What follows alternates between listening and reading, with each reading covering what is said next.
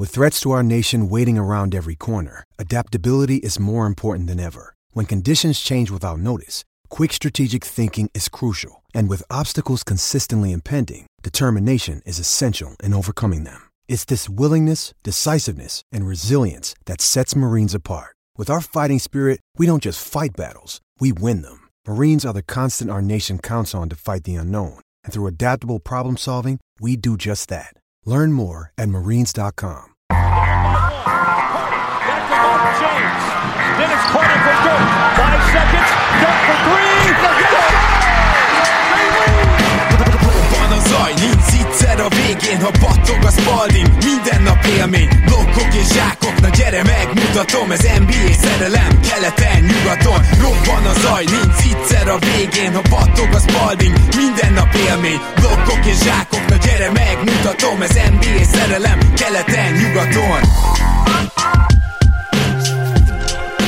Éjjó! Szép jó napot kívánunk mindenkinek, ez itt a Rep City keleten nyugaton podcast, a mikrofonok mögött Zukály Zoltán és Rédai Gábor. Szia Zoli! Szia Gábor, sziasztok, örülök, hogy itt lehetek. Picit kevesebb időnk van ma, mint terveztük, viszont egy overreaction jön, amire meg azért nyilván ki akarjuk tölteni az időt, úgyhogy engedelmetekkel a sorsolást most egy adással átraknánk, tehát a Jordan könyv sorsolása és a Mess sorsolás akkor együtt lesz megtartva a következő adásban, tehát aki a Patreonunk, az készülhet. Ugye most nem a Rep City-től kaptok meszt, hanem most majd mi rendelünk nektek olyan meszt, ami csak Európában elérhető, tehát egy teljesen választható mez lesz most a márciusi Patreon sorsolás, és ismét két Jordan könyv vár majd kiosztásra, és hát ezen kívül van egyetlen egy téma, amit azért nagyon röviden át kell, hogy beszéljünk itt a Overreaction előtt, viszont ehhez már vendégünket is behívnám itt az adásba, ugyanis itt van velünk Agárdi László egyik kedvenc vendégünk, szia Laci! Sziasztok, köszönöm a meghívást. Szia Laci, én is üdvözöllek. És hát mi is, mi más lehetne a téma, mint a, a hatalmas meglepetésre bejelentett Lloyd Pierce menesztés, ugye gyakorlatilag Zolival mi megbeszéltük Nate McMillan hát segédegyzői kinevezésénél, hogy, hogy csak az a kérdés, hogy mikor történik ez meg. Megtörtént, McMillan lesz a, a vezetőegyző. Én nekem csak egy gondolatom van ezzel kapcsolatban, amit megosztanék, mégpedig az, hogy szerintem a Hawksnál a sérülések ellenére is indokolt az egyzőcsere, azért, mert ennél ilyen erősítések után nem feltétlenül kellett volna jobban teljesíteniük, bár ez is igaz, de, de leégne a GM arca, hogyha, hogyha ilyen erősítések után azt mondaná, hogy jó, persze, akkor ez a szezon is menjen el a levesbe. Ez az egyik, és még, még annyit, hogy szerintem, hogyha nem jut be a Hawks a rájátszásba, akkor Travis Schrenk is repül szépen az év végén. Laci, bármi kiegészítés? Semmi, egyetértek. Én is elküldtem volna talán már hamarabb is Spears, mert azt éreztem, hogy nincsen nagyon hozzáadott értéke, hogy egy átlagos edző is tudta volna nagyjából ezt hozni, amit vele hoztak. Zoli, gondolom téged se ért meglepetésként a dolog. Nem, és, és teljesen egyetértek a, a döntéssel. Ugye 14-20, 14-20-szal kezdett a, a Hawks, de, de nem lehet megmagyarázni ezt csak a sérülésekkel. Igen, tudjuk, hogy olyan nagy, nagy igazolások közül Rondó, Bogdanovics, illetve Gáló is egy ideig Igen. van. És persze mellettük ugye DeAndre Hunternek is most már voltak sérülései, de ennek ellenére mi, mi azt vártuk, ettől a fiatal csapattól, hogy, hogy fejlődjön, nagyot lépjen előre, főleg védekezésben, és, és ahogyan védekeznek, és ahogyan negyedik negyedben játszanak, mind a kettő azért elég erős, erősen coaching függő, az nem azt mondatja velem, hogy Pierce volt a megfelelő ember ennek a gárdának az élére, és számomra teljesen egyértelmű, hogy, hogy Macmillan jobb edző, nem tudom, hogy mennyi inputja volt eddig, meglátjuk, hogy hogyan a Hawks, de, de nehéz lesz nyilvánvalóan innen most már a, a szezon második felében vissza, visszatérni. Lehet, hogy, lehet, hogy összejön nekik, mert a talent azért megvan, azt, azt ugye tudjuk. Igen. Jó, akkor viszont menjünk rá a mai hat csapatunkra, és nyugaton kezdünk rögtön talán a legszaftosabb falattal, akikről vagy akikkel kapcsolatban, ez a Dallas Mavericks természetesen, akikkel kapcsolatban azért nyilván sokkal inkább vészhalangot kongattunk volna mondjuk pár adással ezelőtt, vagy akár csak egy héttel ezelőtt. Azért a Dallas kezdi magát összekapni, és én mielőtt Lacinak átadom a szót bevezetőnek, csak annyit mondanék, hogy Josh Richardson visszatérése azért elég sokat számított ennek a csapatnak, most már így azt gondolom. Amikor visszatért, akkor rögtön jött három vereség még vele, és még ő se játszott jól, és szerintem aztán, amikor ő el elkezdett beilleszkedni, akkor elég szignifikáns volt a, a váltás, védekezni is jobban kezdett a Dallas, és a támadójáték is érdekes módon vele jobb, és, és vele kezdett el igazán visszajönni az, amit tavaly is láttunk tőlük. Úgyhogy azért nem jön rosszul, hogyha a kezdőjátékosod visszatér, de van egy másik kezdőjátékos, akiről ezt meg nem mondhatjuk el. Gondolom róla is készültél.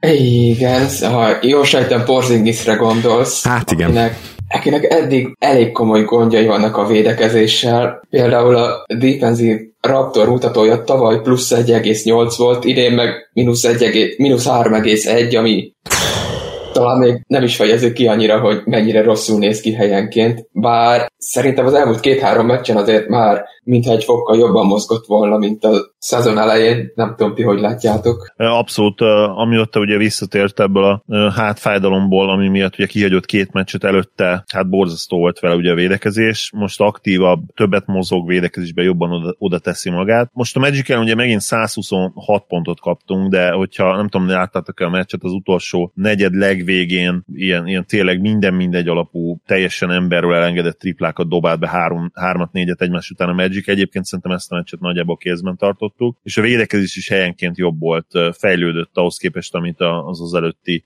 stretch alatt láttunk az teljesen egyértelmű, hogy, hogy rengeteg meló van még ezzel a csapattal, de, de most én is kicsit bizakodóbb vagyok, mint egy-két hete lettem volna. Ugye 9-3 a, a Mavericks az elmúlt 12 mérkőzésen, és a hátralévő schedule az a negyedik leggyengébb a ligában, úgyhogy azt gondolom, hogy van ok optimizmusra, és az ötödik helyet mindenképpen meg lehet célozni. Meglátjuk, ugye most van négy csapat, amelyik eléggé kiemelkedik egyelőre nyugaton, net rating minden szempontból. Ugye ez a négy csapat természetesen a, a Jazz, a Clippers, a, a Lakers és a Suns. A Suns szerintem még ott, ott találhatja magát az utánuk jövő három-négy csapat közelében, következő hetekben de, de az első hármat azt már nem hiszem, hogy meg lehet fogni innentől kezdve, ugye ezek egyértelműen a legjobb csapatok az idei szezonban, és most már Lakers is nagyjából helyreállt, úgyhogy, úgyhogy ha kicsit jósoltuk a Mavericksnek, akkor szerintem az ötödik vagy maximum negyedik hely megcél, lehet ezen a ponton realisztikus még. Az, hogy mennyire rossz volt a Dallas itt a, a sérülések közepette, illetve a szezonkezdésnél is, amiről már beszéltünk, ugye akkor Doncsics is egy picit gyengébben kezdett például, tehát ott akkor azért több probléma volt. Szóval azt jól mutat mutatja, hogy a Dallas még mindig csak tizedik támadásban, és még mindig csak 25. védekezésben. Ha ezt meghallott, hogy tizedik és 25. akkor nem egy olyan csapatra asszociálsz, akinek reális esélye van a nyugati ötödik helyre. Amit érdekes náluk az, hogy szörnyen pattanóznak, bár nyilvánvaló okokból, tehát főleg azt is Powell-vel kapcsolatban korábban beszéltük, hogy, hogy mi, mi a gond, de azért ne felejtsük el azt, hogy Maxi Kleber is csak mostanában kezdi visszanyerni hát talán az a legjobb kifejezés, hogy a tüdejét, mert hogy ő, ő ugye Covid-ból jött vissza, és csak úgy, mint Tatum, ő is folyamatosan arra panaszkodik, hogy nem kap levegőt, és ez, ez nagy szívás, de, de ezzel nem tudsz mit csinálni, nem is lehet megmondani gyakorlatilag, bár most egyébként bécsi kutatók állítólag felfedezték a konkrét okokat, hogy miért van az, hogy máshogy reagálunk a Covid-ra, de, de ez van, van, aki egyszerűen rosszabbul reagál, szövődmények vannak, Klebernél is, eh, hát, hát mostanában én úgy érzem, hogy már maga alá kezdi kapni a lábai itt. Na most ugye milyen egy Doncsics offense, természetesen szétpikendrollozzák a ligát, itt egy érdekes uh, stattal indítanék, rengetegszer állnak a vonalra, egy nagyon jó pull-upban, mármint hatékonyságban, természetesen top 2 pikendrollban, és pikendroll hatékonyságban meg az első a csapat. Tehát azt hiszem, hogy egy naprendszer csapatot így is le lehet írni, ha csak ezt hallod, akkor is tudod, hogy, hogy róluk lehet akár szó. A védekezésükkel kapcsolatban viszont nagyon érdekes dolgok van vannak, a harmadik legkevesebb labdát adják el, ez még mindig kicsit a támadáshoz tartozik, de, de hogy még így is szarul védekeznek, az, az sajnos azt jelenti, hogy ugye az a bizonyos félpályás védelem az, ami nem működik, és hát ez egy tipikus ilyen jel arra, hogy a playoffban ne számít sok jóra, mert ha a félpályás védekezésed rossz, akkor az a playoffban sokkal inkább ki fog jönni, úgyhogy ha a Dallasnak van ilyen, hát sürgető feladata, akkor az ennek a megoldása lesz, remélhetőleg majd egy egészségesebb porcingisszel, egészségesebb Kleberrel, ez meg, meg ugye Jay Richel ez már működni fog. Illetve hátulról ötödikek jelenleg az assist listán, ez sem hiszem, hogy nagyon fog változni, mert ugye teljesen egyszemélyes ilyen szempontból a csapat. Egyébként is Doncsics nélkül szarok a pályán, Lukával működnek, és még annyit szeretnék mondani, hogy hatodik legjobban védik a gyűrűt, ez nem csoda egyébként, mert nagyon szar rimprotektorok, tehát inkább megakadályozzák, hogy bemenjenek oda az ellenfelek, és a harmadik legtöbb open triplát adják fel, Úgyhogy inkább egy ilyen behúzódó védekezés, ilyen tavalyi Bucks védekezési modellt követ jelenleg a Dallas Mavericks. Mielőtt Lacinak átadjuk a szót, az is fontos info, hogy ugye a Mavericks hagyja ki a magasan a legtöbb ugye open triplát, illetve mi dobjuk a legrosszabbul, csak 36,1%-kal a teljesen üres triplákat. Ez, ez egyértelműen feljebb fog menni, uh-huh. és már látunk is erre pozitív változást az elmúlt hetekben.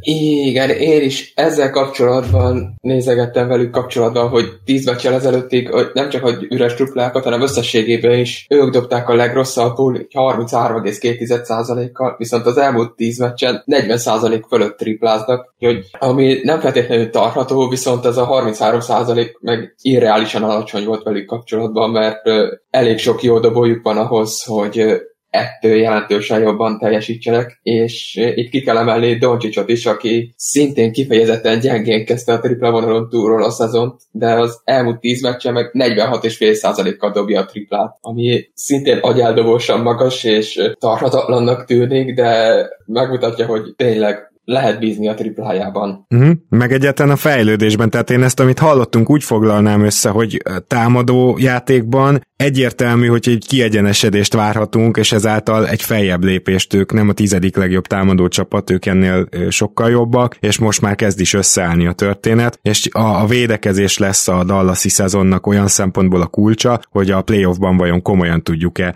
őket venni. Bármelyik ötöknek esetleg még bármi kiegészítés. Ha nincs, akkor mennénk is tovább, és most először majd, először Zolihoz passzolnám a labdát. A Detroit Pistons a következő csapatunk keleten, és a Detroitnál legalább van értelme egy kicsit nézni azt, hogy mi történik. Most nem árulok el nagy titkot, lesz majd Orlandónk is, amit szerintem teljesen máshonnan kell majd megközelítenünk. Szóval a Detroit, amely 25. támadásban és 18. védekezésben, és tulajdonképpen alul is teljesíti azt, ahogy játszik. Ráadásul rendkívül könnyű sorsolás van hátra, úgyhogy azért még, még a tankhívők ne dőljenek teljesen hátra, de ettől függetlenül nekem olyan érzésem van, nem Zoli, hogy így kell tankolni. Tehát, hogy ennek a csapatnak ez a maximuma, ennél nagyon sokkal többet nem lehetne belőle kihozni, és egyáltalán nem úgy szenvednek, hogy rossz nézni, mint van pár ígéretes fiatal, ő miattuk szerintem le lehet ülni megnézni egy Detroit meccset, tehát olyan jó érzésed is van, de közben szépen menetelnek a top 5-ös, top 6-os pozíció felé. A Pistons az az, az alakulat, amelyiktől nagyjából azt vártuk az egész szezonban, illetve nagyjából azt kaptuk az egész szezonban, amit vártunk előzetesen. A, a egy szín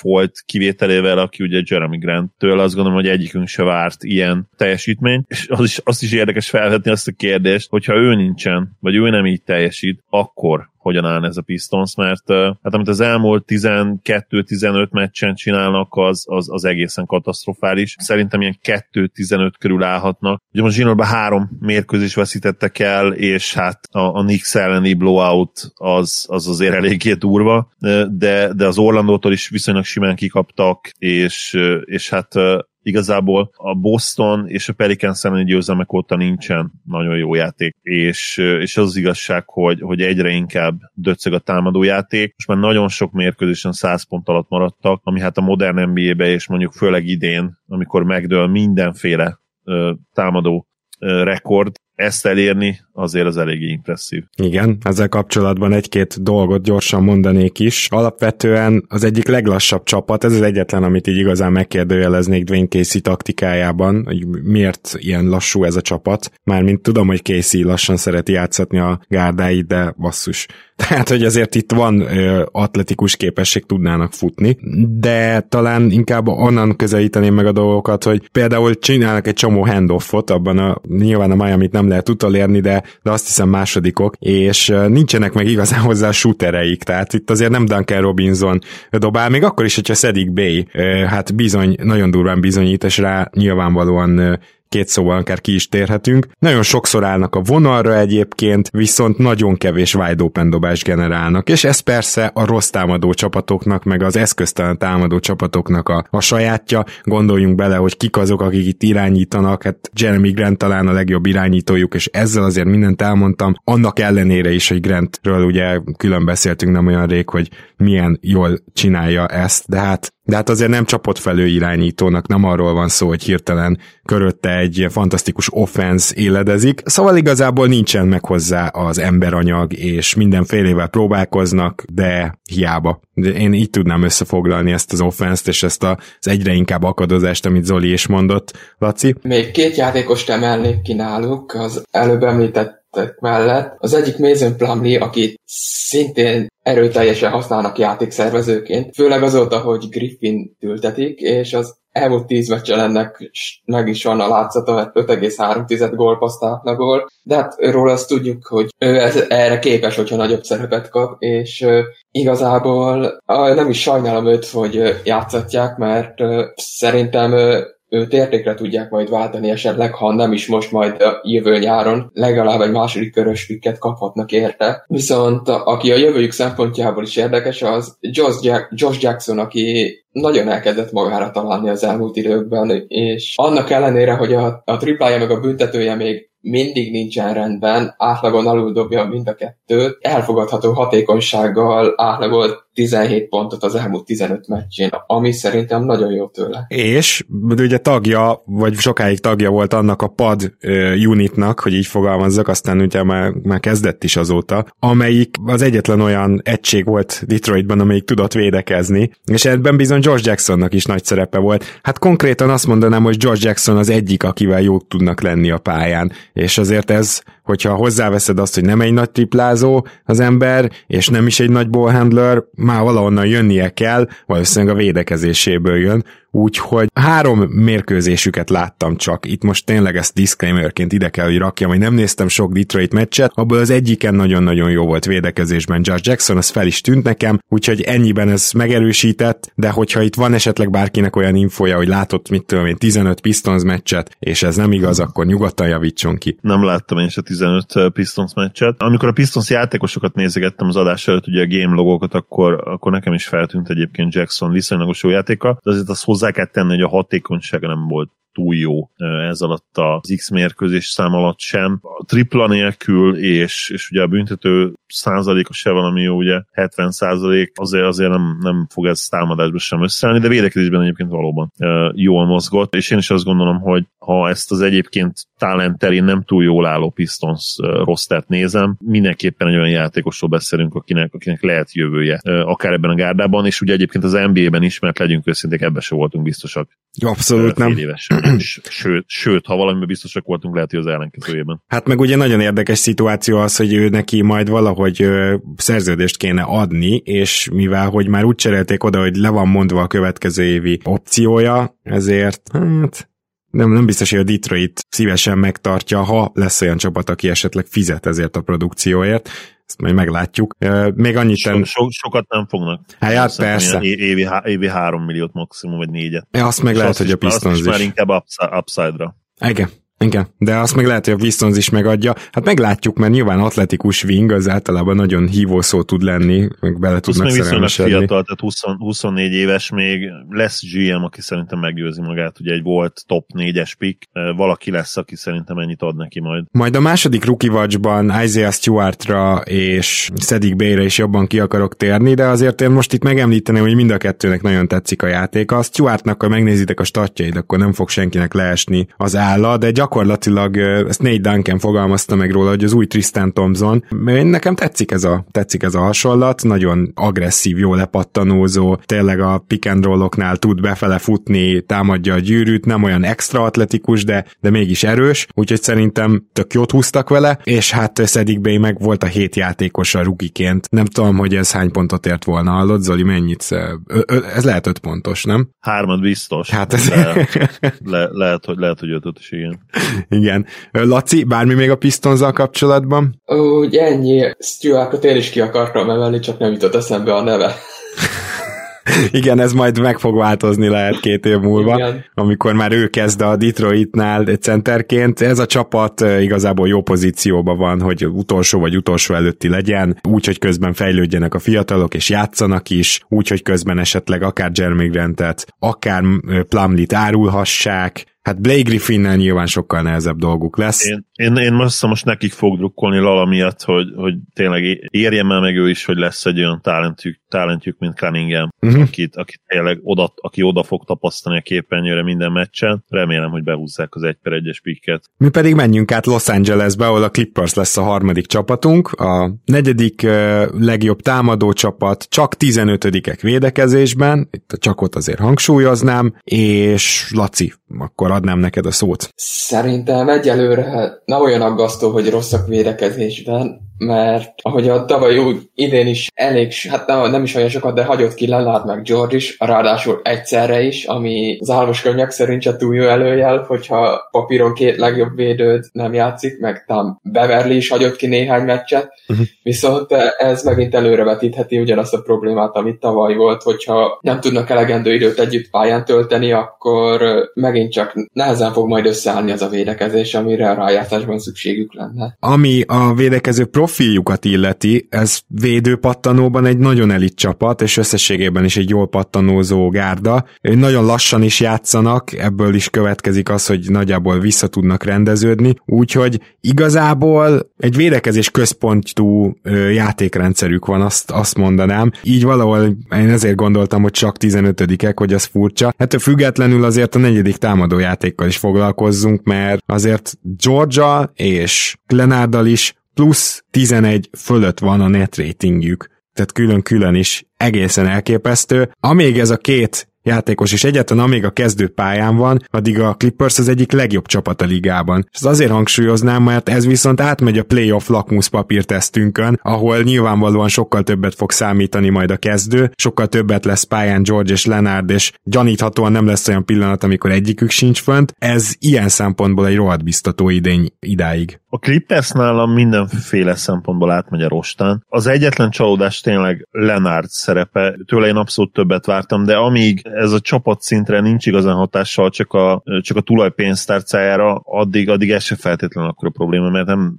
mondhatjuk azt, hogy most égetően nagy szükség van egy olyan playmakerre, egy olyan scorerre, mint ő, mert mindenki nagyon jól játszik szinte, és, és optimálisan teljesít a csapat. Elit gárdáról beszélünk. Én azt gondolom, hogy a pálya mindkét oldalán, hogyha playoff kontextusban gondolkodunk, abszolút reprodukálható minden, amit csinálnak, akkor is, amikor majd ugye lelassul a játék a play és nálam egyértelműen ott vannak a, a legnagyobb esélyesek között, hanem a legnagyobb esélyesként gondolok a Clippersre, és ez, ez nem változott igazából a, a szezon előtti esélylatógatónk óta, és, és valószínűleg akkor is mellettük tartanék ki, hogyha, hogyha lenne egy, egy hullámvölgy, ami, ami esetleg benne lehet a pakliban. Amíg, amíg Kawai és Paul George így játszanak, addig, addig számomra a legnagyobb esélyesek nyugaton, és, és akár még egyébként az alapszakasz szintjén szintjén is, tehát a, a jazz szerintem nem fog tudni végig ilyen színvonalon játszani, most már azért láttunk arra jeleket, hogy nem feltétlenül verhetetlenek, szerintem oda kell figyelni a Clippers még az alapszakasz elsőség miatt is. Hát erre nagyon kíváncsi leszek, mert valóban látunk repedéseket, és ugye a Lakers is szenved egy picit azért Davis nélkül, úgyhogy ja, benne van a pakliban. A Clippers nem pont, hogy mindenki visszajövöget, hát kivéve Lükkenárdot, akiről beszéltünk múltkor, hogy ő, ő inkább kifele megyeget a rotációból időnként. Ami érdekes, hogy, és ezt a Detroitnál is elfelejtettem mondani, csak ugye múltkor felvetettem ezt a kérdést, hogy hogy alkotod meg a csapatod védekező profilját, hogy illik-e a csapathoz, vagy nem illik, hogy például a Detroit nagyon védi a perimétert, de közben megsemmisítik őket a gyűrűnél. És a Clippers elképesztően jól védi a perimétert, a legkevesebb wide open triplát adják fel, tehát az egész ligában, de ráadásul közben a gyűrűnél is a középmezőnybe tartoznak, és ezt azért nehéz ugye megcsinálni. Ehhez kellenek igazán az atletikus wingvédők, meg, meg, meg az az egy-két mozgékonyabb center, és főleg középtávoli felé terelik az ellenfelet, tehát igazából a, ez, ez az egész profil, ez nagyon rendben van, és kíváncsi leszek rá, hogyha egy mindenki egészséges, akkor ez meddig lövi majd fel őket a védekező ranglétrány, hogy úgy mondjam. Illetve, ami ilyen tipikus Kawai meg Paul George csapat, a negyedik legtöbb pull dobást ők keresztik el, hát ez nem meglepő, és kevésszer támadják a gyűrűt. Ugye mind George-ra, mind Lenardra jellemző az, hogy jobban szeretik eldobni akár a triplát, akár a középtávolit, mint teljesen bemenni a gyűrűig, meg tudják azt is csinálni, főleg Lenád, de nem, nem ez az első gondolatuk, hogy úgy mondjam, és azért ez meg is mutatkozik így a, a támadó profiljukon. Igen, ugye 29 a ligában, a négy lábon belüli kísérletek frekvenciájában, viszont ami jó hír, hogy ennek ellenére is egészen jó büntető, büntető kiharcoló csapat, tehát nekik nem feltétlenül kell eljutni a gyűrűig ahhoz, hogy, ki, hogy oda, oda tudjanak állni a, a büntetővonalra. Nyilván ebben benne van az, az is, hogy ugye Kaválynak hihetetlen státusza van, és nagyon-nagyon ügyes ebben. Ugye a, a jumperje középtávoli gyakorlatilag automatikus, ezért, ezért nagyon sok faltot tud, tud ezekből is kiharcolni. Ami még fontos egyébként, hogy amellett, hogy, hogy tényleg tizedikek ugye a free throw, free throw rate, rétet illetően, tehát ugye a, a büntető kiharcolásának a, frekvenciájában. Amint talán lehet fejlődni, az az, hogy, hogy kicsit megemelni a tempót, mert ugye ők is lassan játszanak, ami teljesen érthető, ugye Kavályjal, neki eleve megvan az a kis lassú tempója, de, de legalább az alapszakaszban szerintem egy kicsit lehetne jobban rohanni, és arra leszek majd kíváncsi, ugye Lou folyamatosan hiányolja a festék kísérleteket, és, és azt szeretné, hogy a, a csapata többet támadna a gyűrűt, de az az igazság, hogy, hogy ami, amik a Clippers erősségé most ugye nem nagyon adják el a labdát olyan sokat, az is azért ennek köszönhető, és ugye itt visszatértünk arra, és erre ki, ki, ezzel kapcsolatban kíváncsi a véleményetekre, hogy nincs ugye igazi elite ball handler még mindig, nincs igazi irányító se, ha úgy vesszük, nyilvánvalóan ez, ez ennek is a hozománya, és, és azt latolgatjuk, találgatjuk ugye tavaly óta, a tavalyi szezon eleje óta, hogy, hogy ezen, ezt át lehet-e hidalni. Én most abszolút úgy érzem, hogy igen, de azért lehet, hogy kellene egy B-terv is ettől függetlenül. Örülök nagyon, hogy ezt megkérdezted elsősorban azért, mert ugye tavaly is ők elég jók voltak támadásba az alapszakaszba, és teljes mértékben a, a playoff zsigerelte ki ezt a történetet, hogy nincsen, hogy is nem ez a jó szó, hanem az, hogy a playoffban mutatkozott meg, amikor az ellenfelek védekezése jobban felkészült belőlük, hogy, hogy nincs meg az az igazi playmaker, de még a mai napig nem tudjuk pontosan, hogy mennyire igaz ez, hogy ugye szörnyű állapotban voltak, hogy egyszerűen fizikálisan nem bírták, mert ez alapján nagyon nehéz ugye választ adni arra, hogy átvihető-e ez a fajta támadás és támadó hatékonyság a playoffba, mert közben meg a korábbi évek alapján meg igen, 2010 2010-es években is, még a nagy tripla forradalom után is azt láttuk, hogy azért a jó középtávolizó Kevin Durant eléggé kellett mondjuk a Golden State-nek, akár úgy is, hogy a rendszerben nem illett annyira, hogy, hogy maga biztosan tudják hozni akár a bajnoki címeket. Szóval nem tudok rá igazából válaszolni, de én is inkább bizakodóbb vagyok, mint nem, Laci. Én is inkább optimista vagyok velük kapcsolatban, és én szeretném megdicsérni Lut több dolog miatt is. Az egyik ilyen az, hogy a szezon elején Paul George kezébe is adta a labdát, ami korábban ilyen szinten nem volt rá jellemző, mert szervezgetett, de közel sem olyan, közel sem volt ekkora felelősség ráhárítva, mint idén. Kivették Beverly kezéből a labdát, ami szerintem szintén egy jó irány, mert neki meg egyáltalán nem erőssége ez. És Georgian azt érzem, hogy ő még valamennyire tanulgatja ezt a nagyobb szerepű szervezőjátékot, és ebből fakadnak olyan eladott labdák, amik a későbbiekben nem lesznek, és emellett szerintem részben ez is okozza azt, hogy a tempó még nem az igazi, de szerintem reálisan nézve is fel fognak gyorsulni, amint George kicsit jobban erre rá érez. Emellett Lumel, Lut még azért is dicsérném, hogy tavaly szintén nagy probléma volt az, hogy Lou Williams a rájátszásban megégett eléggé, viszont idénre lecsökkentette a szerepét, de most, amikor kiesett George és Lenard, akkor meg megint csak azt látjuk, hogy elő tudta venni, és szerintem ez üdvözítő lehet, hogy olyan rendszert épít, amiben Williamsre nem hárul akkor a teher, mint tavaly, uh-huh. ugyanakkor mégis most elő lehet venni, tehát bármikor elő lehet kapni. Hát igen, az jó kérdés, hogy a playoffban mennyire lehet előkapni ugye az ő védekezésével, Zoli is mondta ezt múltkor, mikor a Clippersről beszéltünk, hát meg, meglátjuk ezt. Menjünk tovább Orlandóba, ahol engedjétek meg, hogy itt én vezessem be egy picit a csapatot, mert amikor készültem, akkor tehát ez nagyon furcsa volt, hogy általában ugye úgy készülök a csapatokból, hogy akár védekező, akár támadó statokba próbálok szélsőségeket keresni nektek, kedves hallgatók, hogy ilyen trendeket tudjunk azért belőni nagyjából, hogy ez a csapat így körülbelül miket csinál, mit nem, miben a liga eleje, miben a liga hátulja, és az Orlandónál nem éreztem ennek egyszerűen a létjogosultságát, Mégpedig azért, mert ez a csapat, ez teljesen szanaszét van sérülve, és hogy most, hogy most ők így milyenek, hát ugye nem, nem biztos, hogy árulkodó. Aztán rájöttem, hogy de mégis árulkodó, hiszen Clifford csapatról van szó, és teljesen ugyanazt fogom elmondani, mint az elmúlt öt évben az összes Clifford csapatról. Vagyis, nyilván már kívülről tudjátok, nem adják el a labdákat, nem támadó pattanóznak, lassan játszanak, kevés triplát dobnak rá. Ja, mint minden Clifford csapat, ők is ezt csinálják, a védekezésükkel próbálnak működni, de most idén már az sikerül, és azt gondolom, hogy ez egyáltalán nem az egyző hibája. 26-ok ugye támadásba, 20-ok védekezésbe. Egyébként ez alapján még rosszabbul kéne állniuk, hozzáteszem, mint ahogy állnak, és ez is jól mutatja, hogy egyszerűen amikor kapásból a legnagyobb tehetsége, legtehetségesebb játékosod egész évre kidől, majd az irányítód egész évre kidől,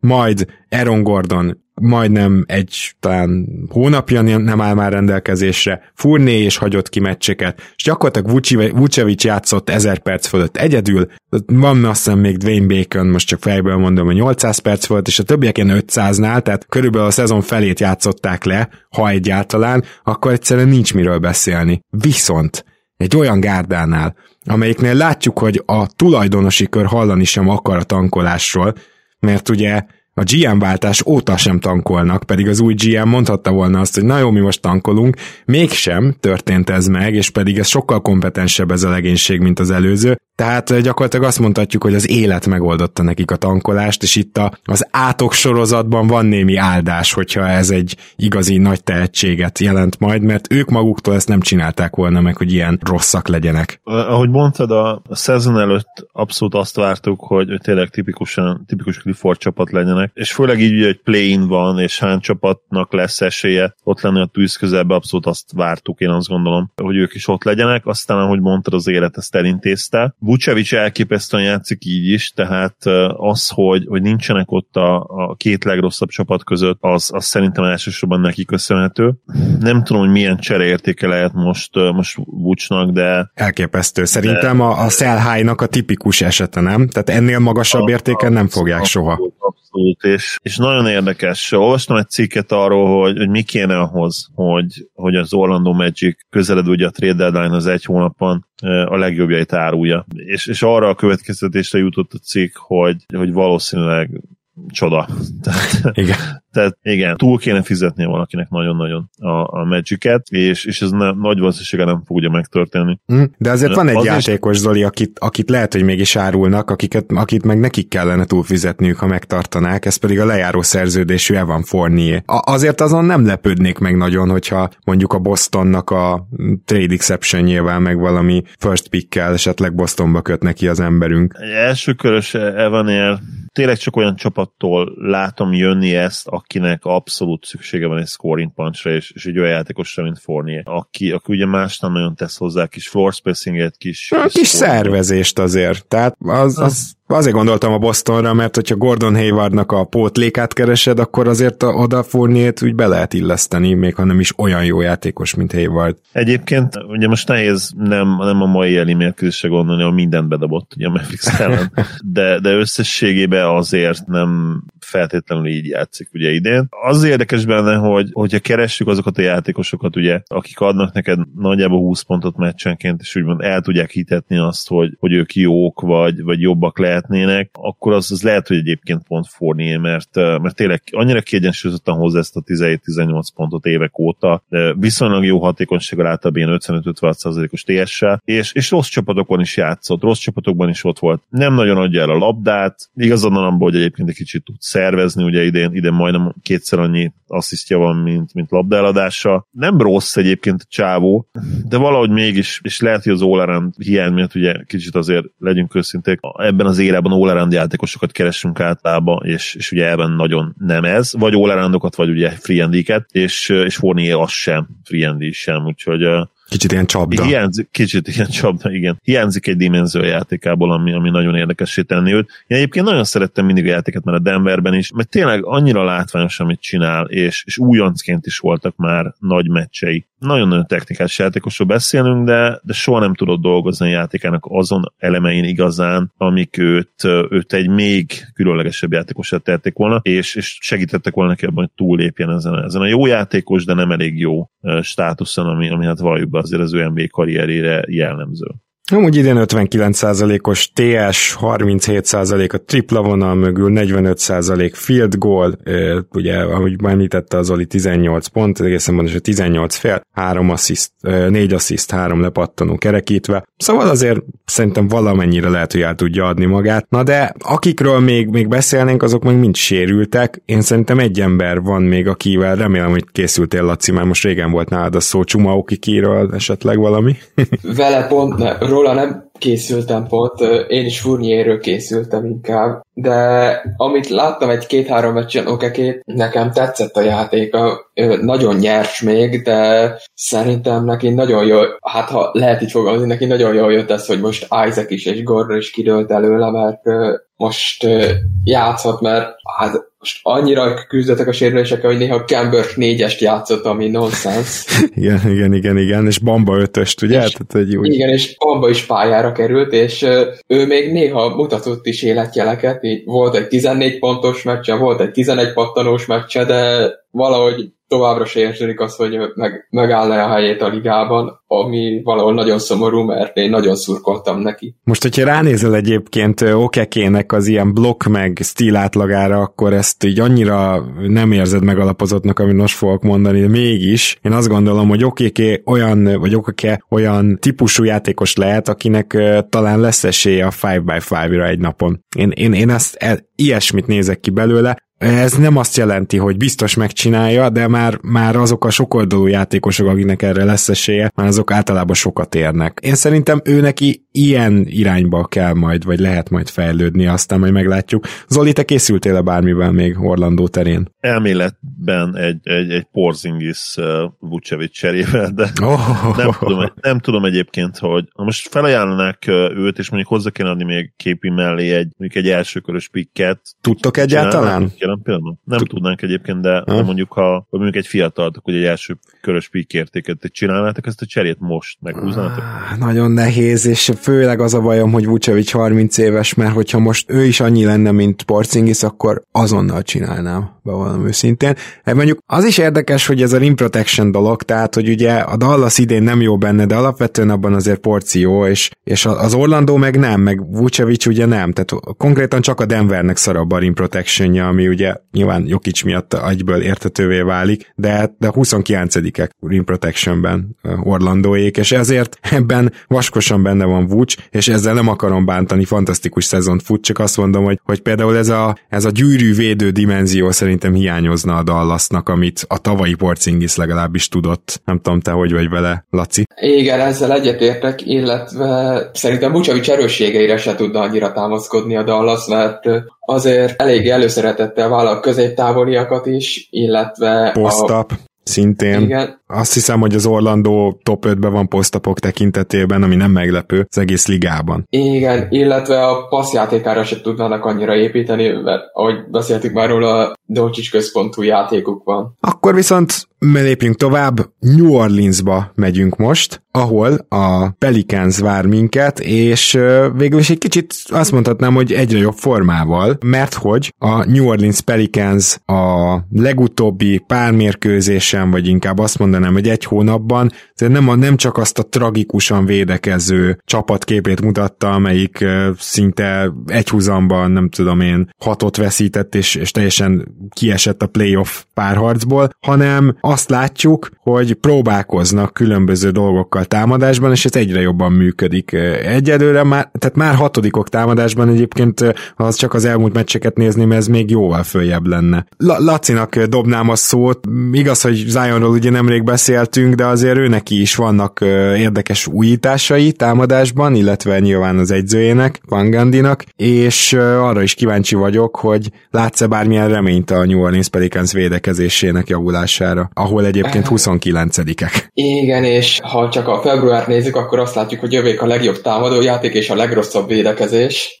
Ez egy nagyon érdekes kombó, ami általában nem szokott playoffot eredményezni. Igen, viszont ami Zionnal történik, az nagyon izgalmas, mert január végén megkapta a kezébe a labdát, és azóta 4,7 gólpaszt átlagol, ami nem is fejezik itt talán kellően, hogy mekkora hatással van a csapatára, és ehhez talán egy adalék, hogy mióta Zion a másik playmaker Lonzo, me- Lonzo Ball mellett, azóta Ball 45,9%-kal dobja a triplákat, még előtte 30,1%-kal dobta. Uh-huh. Tehát neki nagyon jót tett, hogy egy kicsit off the ball is tud játszani. Off the ball. Ha-ha. Na mindegy, igen. A másik fele pedig, amit szintén mostában kezdett el használni a Pelicans, hogy, hogy pick and roll playmakernek használják, és különösen veszélyes ez, amikor Redik adja neki a zárást, vagy legalábbis eladja, hogy zárást fog adni, mert nem nem használja túl sokat ezt a figurát Van Gandhi, viszont amikor előveszik, akkor szinte kizárt, hogy le tudják ezt reagálni az ellenfelek, mert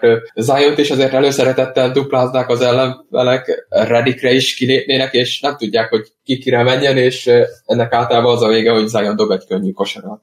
Vagy egy hatalmas zsákolás, igen, tehát amikor vagy zsákolás, vagy tripla egy játék vége, akkor valamit jól csinálsz. Érdekesség velük kapcsolatban, hogy azt tudtuk, hogy jó pattanózó csapat lesznek, második a ligában, de hogy, hogy ezt hogy érik el, hogy a legjobb támadó pattanózó csapatról beszélünk egyébként. És persze Adams is ebben igazából nem rossz, sőt, Zion is, korrekt, bár azért múltkor beszéltük Zoli, vagy összességében csalódás a pattanózása, de inkább csapatként mondanám, hogy, hogy fantasztikus támadó pattanózók. Nem, nem egyedül Adams tehet erről, hogy úgy fogalmazzak. Nagyon is mennek a támadó pattanókra, és egyébként ez elég extrém a mai ligában, tehát azért el, elég ritkán látunk olyat, hogy egy csapat szisztematikusan törekszik a támadó pattanók leszedésére, mondjuk ezen el is kellene gondolkozni, amikor 29 vagy védekezésben, hogy nem azért, mert elég sokszor lerohannak, dobnak, és de, ez is megtörténik velük. Egyébként még Ráadásul kevés triplát is dobnak rá, ami szintén a mai trendektől elfele megy, vagy, vagy egyáltalán nem a mai trendeket követi. Cserébe a gyűrűt támadják non-stop, és ne csak Zionra gondoljunk, Brandon Ingram is, ő is középtávol izgat is, ami megint csak nem feltétlenül annyira a mai trendeknek felel meg. Tehát egy ilyen elég old school csapatot hozott létre Van Gandhi, és ez támadásban működik, csak védekezésbe kurvára nem. Igen, és a, tényleg, hogy februárban kijött abszolút az, hogy, hogy mire lehetnek képesek, hogyha, hogyha egyszer hárman jól játszanak, és sajnos a védekezésük miatt még nem, nem sok mindenre. Pedig, hogyha a fiatal hármasokat nézzük a ligában, akkor, akkor ez a Lonzo Ball, Zion Williamson, Brandon Ingram hármas, a, a tehetséget, sőt a fitet is nézve, én azt mondanám, hogy, hogy ott van a legjobbak között, de valahogy csapatszinten ez, ez nem állt még össze, ami egyébként teljesen értető, hiszen nagyon fiatalok még. Egy ilyen... És, igen, bocsman. Én erre, én erre hagynék még pár évet, tehát hogyha most mindentől függetlenül, hogyha megkérdezünk bárkit, akár, akár ugye Stant, akár a játékosokat, hogy csalódás lenne, hogyha nem jutnának be a play Persze az lenne, de ugyanakkor meg az is igazság, hogy az az igazság, hogy, hogy egy ilyen nagyon hülye elegyét raktak össze a veterán jelenlétnek és a fiatal sztároknak ebben a keretben, egyszerűen nem ideális fit, a tehetség az, az brutálisan jó, tehát még a, még a kiegészítő emberek is nagyon tehetségesek, tehát uh, szerintem egy, egy Josh Hart, ugye beszéltünk róla külön is múltkor, szinte bármelyik csapat rotációjába belefé, beférne, Adams is, hogyha vákumban nézed, akkor ugye nagyon jó játékos, most fitről már ér, ugye érdekesebb beszélni, főleg Zion vonatkozásában. Uh, szerintem Melli is ott lenne, vagy ott lehetne a rotációban nagyon sok csapat, nagyon sok csapatnál, még akkor is, hogyha egy kicsit eddig az NBA karrierje neki ez egy csalódás, ő, ő jobb játékos annál, mint ami eddig az NBA-ben kijött belőle, főleg ugye ebben a rendszerben. Szóval összességében a talent az megvan, de, de egyszerűen, és, és lehet, hogy nem is a szakmai fit a probléma, vagy a, vagy a készségbeli fit, hanem az, hogy, hogy nagyon szét van szakadva ez a roster abból a szempontból, hogy vagy nagyon jó 30-as, vagy 30-on túli veteránok vannak, meg, meg fiatal sztárok, és a kettőt egyszerűen eddig nem tudta senki összegyúrni, és lehet, hogy egyébként nem is nagyon lehet. Hát igen, egy egészen elképesztő statot hoztam Lonzóval kapcsolatban. Igazából nem csak vele, hanem Bledsoe-val, tehát ez a két ember kezd. Úgy értsétek, hogy ez a két ember kezd. A csapaton belül nyilván vannak olyan percek, amikor csak Lonzo, és nyilván vannak olyan percek, amikor csak Bledsoe van fent. Hogy ez miért fontos, mert ilyen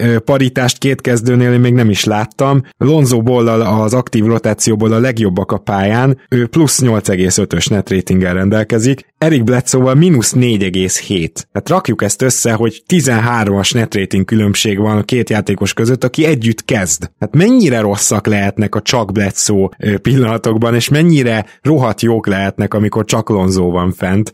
Azt nagyon durva a különbség. És a másik pedig, amit még szerettem volna velük kapcsolatban elmondani, ugye korábban is említettük azt, hogy ők abszolút behúzódós védekezést játszanak, és rengeteg wide open triplát adnak fel, de az a szívás, hogy viszont cserébe, amikor az ellenfelek mégis eljutnak a gyűrű közelébe, rim protectionben egészen tragikusak. Tehát ha említettem egyébként ezt a, ezt a Denver-Orlando sorrendet, na ott a harmadik legrosszabb. A New Orleans konkrétan, úgyhogy nehéz úgy ö, a gyűrűt védeni, hogy amikor viszont valaki bemegy, akkor meg már nem tudod védeni a gyűrűt. Ez alapján talán érthető, hogy miért 29-ek, de összességében, ha külön-külön nézed, akkor valahogy azért Lonzóból egy jó védő, Eric Bledsoe egy jó védő, Adams egy legalább közepes védő. Ennyit árt vajon az, hogy a két legjobb játékosod viszont szar? Mert ennél jobb magyarázat kevés van, vagy pedig valamit nagyon fel kell cserélniük taktikailag, és valahogy teljesen máshogy kéne megközelíteniük a védekezést, még, még ez a két lehetőség van. Anélkül nem fognak playoffba jutni, hogy ez változzon, az teljesen biztos. Szerintem lehet, hogy meg kellene bontaniuk nekik a kezdet, bár ez eleve jön abból is, amit mondtál, hogy milyen különbségek vannak Ból és Bledsoe között, mert jelenleg úgy állnak, hogy 425 percet játszott a kezdőjük, ami messze a legtöbb a ligában, ami egyrészt üdvös, hogy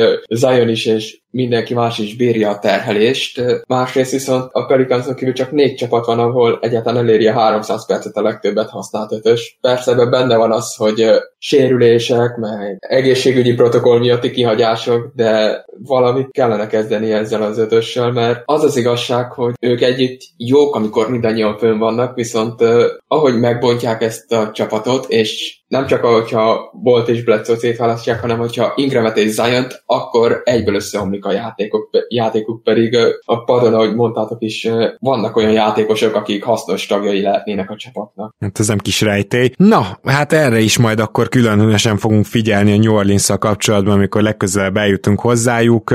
Egyébként én nem gondolnám, hogy még feltámadhatnak egy playoffig, csak ezt még röviden, Zoli. Hát a fogadnék, akkor nyilván én is inkább a nemre tennék, nagyobb esély van rá, mint, a, mint az igényre.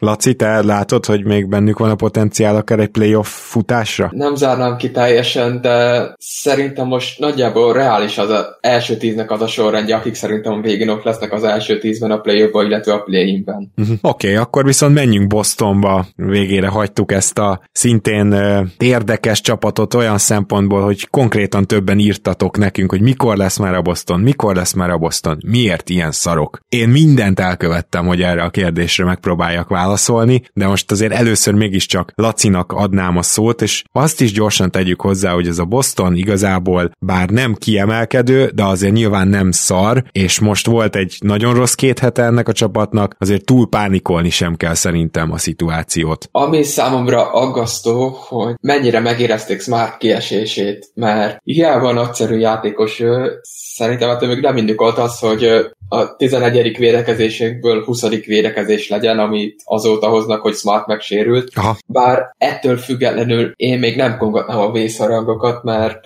mert azért az alap az jó szerintem. Hát az az igazság, vagy az az érdekesség, hogy smart az offense is visszaesett, és azért ezen is érdemes elgondolkozni, hogy gyakorlatilag az egyetlen playmakerük eddig Smart volt, és ez nyilván Kemba kritikája is, aki csak most ért vissza, de Smart volt az egyetlen, aki 5 assziszt fölött egyébként 6,1 asszisztal magasan, magasan vezeti e, ezt a listát a csapaton belül. Szóval az a helyzet, hogy Kemba úgy tért kicsit vissza, hogy nem adták neki feltétlenül oda így az irányítói pozíciót, és szerintem ezen érdemes elgondolkozni, hogy, hogy az irányítóid irányítsanak, mert, mert az a helyzet, hogy Tatum és Brown jó ebben, de nem extra, még Kawai szinten sem, tehát hogy egyáltalán nem arról van szó, hogy ők akár ilyen Middleton, Kawai-szerű szkórerek, akik, akik mellette úgy tudnak irányítani. Persze, egyértelmű, hogy, hogy jó, kiváló szkórerek, de azért nekik ez még egy, egy nagyon nehéz dolog, hogy ezt az egész csapatot mondjuk támadásban cipeljék a hátukon, mert a pontok ugyan jönnek, és azért a 3-4 assziszt is ott van, de nyilván amikor mondjuk semmiféle más playmaking nincs rajtad kívül a csapatban,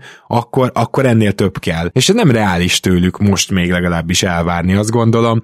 De hogyha belemegy az ember esetleg, vagy tagja a Boston csoportnak Magyarországon, és akár külföldön is, akkor a legtöbb panasz az azzal kapcsolatban van, hogy hát így nem jár a labda. És hát azt kell, hogy mondjam, hogy ez teljes mértékben így van. Tehát ez nyilván a, a szemteszt is elárulja, de azért egy pár statisztikát is hoztam, alapból negyedikek hátulról az assist listán, kevés triplát dobnak, abból is túl sok a pull-up, csak a Portland tripláit előzi meg kisebb százalékban assist, mint az övéket, és hát a második legtöbb pull-up egyébként szintén a Portland után, hátulról hetedikek ISO hatékonyságban, tehát nem jó ISO csapat jelenleg, de előről ötödikek ISO gyakoriságban, tehát rohadt sokat ájzóznak. Hátulról hetedikek transition gyakoriságban, miközben a második leghatékonyabbak ebben a kategóriában, transition meg több kellene, de nyilván az, az nem egy olyan, hogy választás kérdése, hanem ez a védekezésnek nagyon szüksége van olyan játékosokra, mint Smart, aki konkrétan tud labdát szerezni,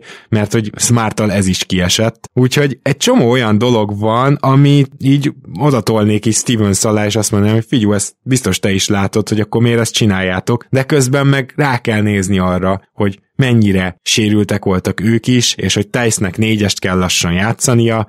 Azt gondolom, hogy ez a keret, ez most nagyon vékony egy ilyen alapszakaszhoz, és ez a fő probléma talán. Én is ide jutnék el a következtetéssel leghamarabb. A másik fő pont, amit felhoztam volna, akit felhoztam volna, az természetesen nálam is Marcus Smart lett volna, aki én ugye nagyon sokáig túlértékeltnek tartottam, és talán egyébként túlértékelt is volt még két-három éve, inkább, inkább három-négy éve, de amint a triplája eljutott arra a szintre, amilyenre, és, és ugye playmaking terén is fejlődött, úgyhogy megtartotta ugyanazokat a nagyon-nagyon fontos tulajdonságait a, a védő oldalon, amik, amik igazából elit kiegészítő emberé tették, na ott, ott onnantól kezdve már lehet, hogy alulértékelt is vált, mert, mert tényleg all-star impactje volt az elmúlt most már én azt gondolom, hogy két szezonban, vagy lehet, hogy három szezon is az már.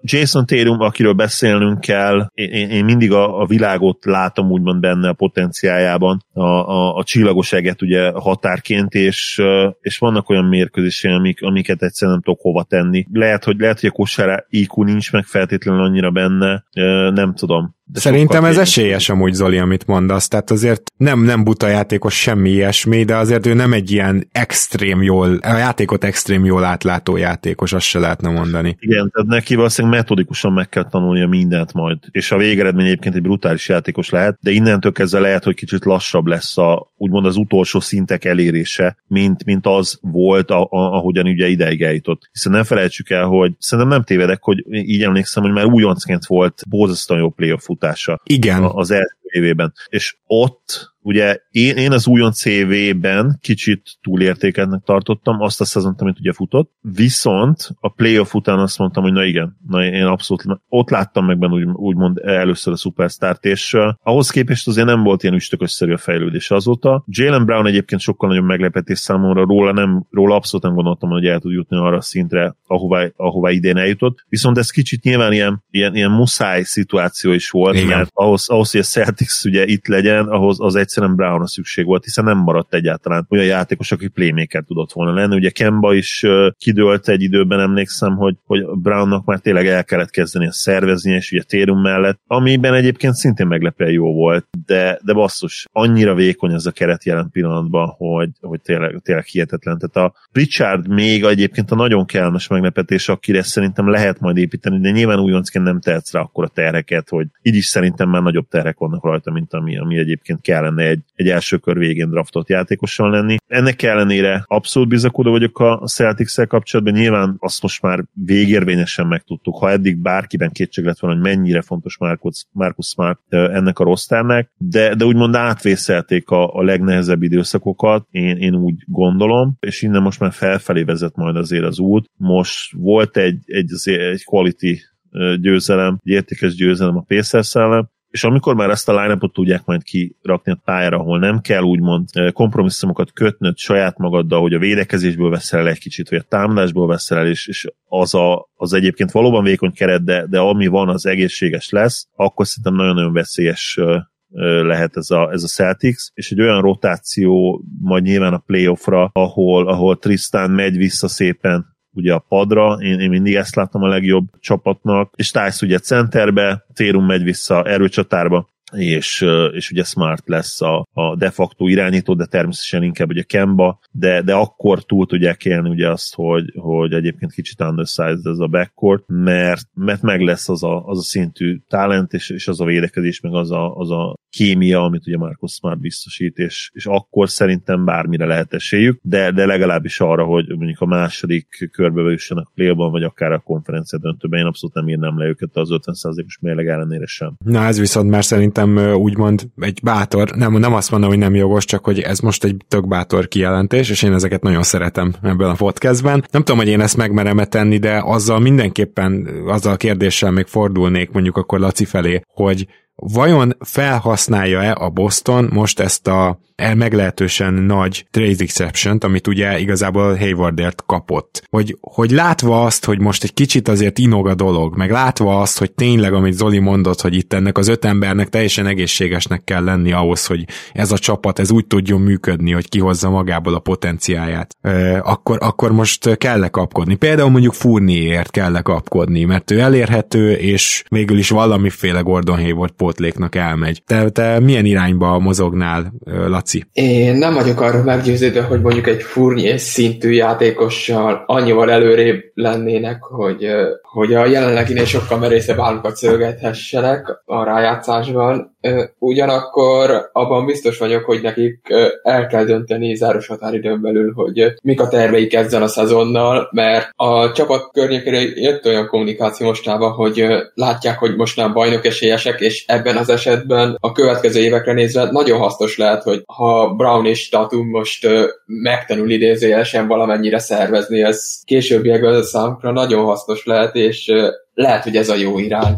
Uh-huh. Mint egyfajta átmeneti szezon, simán benne van a pakliban, és kezelheti így a vezetőség. Az más kérdés, hogy az elmúlt két hétben szinte naponta lehetett azt hallani, hogy nem, nincs, veszélyben Danny Ainge állása, nincs veszélyben Brad Stevens állása, amit egy, egy elég nagy bullshitnek gondoltam akkor is, amikor ezt hallottam, azért ne kelljen már egy ilyen elmúlt három-négy évet produkáló csapatnak magyarázkodni. Ugyanakkor viszont az a Kemba kérdés, ez ezen rajta kell tartanunk a szemünket, tehát nagyon úgy tűnik, hogy Kemba térde jelentősen nem lesz már jobb, és amúgy egy alul méretezett irányítóról beszélünk, aki fénykorában se volt túl jó védő, és most nem annyira tud mozogni. Szóval, hogy, hogy ezt a szituációt, ezt hogy oldja meg a Celtics, mert ettől a szerződéstől nem szabadulsz meg egy könnyen, az óvatosan fogalmaztam, hogyha ez tényleg egy rossz szerződés lesz, de nagyon-nagyon kell, nem is tudom, imádkozni Kemba térdéért a zöldeknek, hogy, hogy, hogy az tényleg ne romoljon még tovább, mert ez a betegség ez fenn fog állni, tehát ez valamiféle autoimmunbetegség, amennyire én megértettem abból, amit olvastam róla, és szinten tartani talán lehet, de, de nem egy olyan dolog, amit most egy műtéttel megszüntetsz, vagy ilyesmi. Szóval ez mondjuk egy rohadt nehéz szitu, és nyilvánvaló, hogy ilyen szempontból is Pritchardon még minden szem,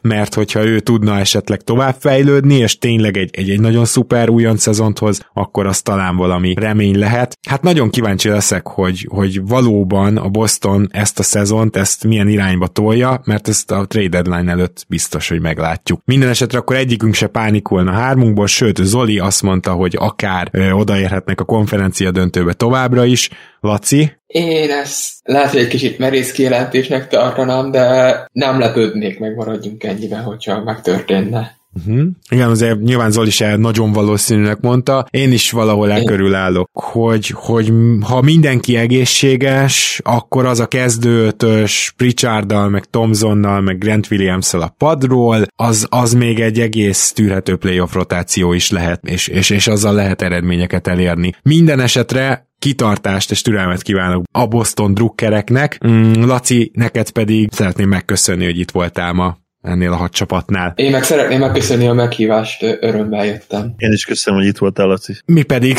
természetesen megyünk majd tovább ezen a héten. Lehet, hogy most már kezd elég játékos jönni a Patreonon, ugye van egy ilyen felhívásunk, hogy hívjátok fel a figyelmünket olyan játékosokra, hogy nem első, nem másodévesek és nem all de hogy beszéljünk egy kicsit róluk, akik valamiért a kedvenceitek, vagy valamiért utáljátok őket, és, és most már azt hiszem, hogy átütöttük talán a tízes számot, úgyhogy lehet, hogy ezt az adást csináljuk meg majd valamikor péntek magasságában, még meglátjuk. Minden esetre, ahogy megszoktátok, jövünk, és jön az All-Star szünet is lassan. Zoli, köszönöm szépen, hogy ma is itt voltál. Örülök, hogy itt lettem. Szia Gábor, sziasztok! Kedves hallgatók, azt is köszönjük, hogy Patreonon támogattok minket, és ne felejtjétek, a következő adásban ráadásul két sorsolás is lesz, úgyhogy ti is remélem, hogy alig várjátok. Mi is. Sziasztok!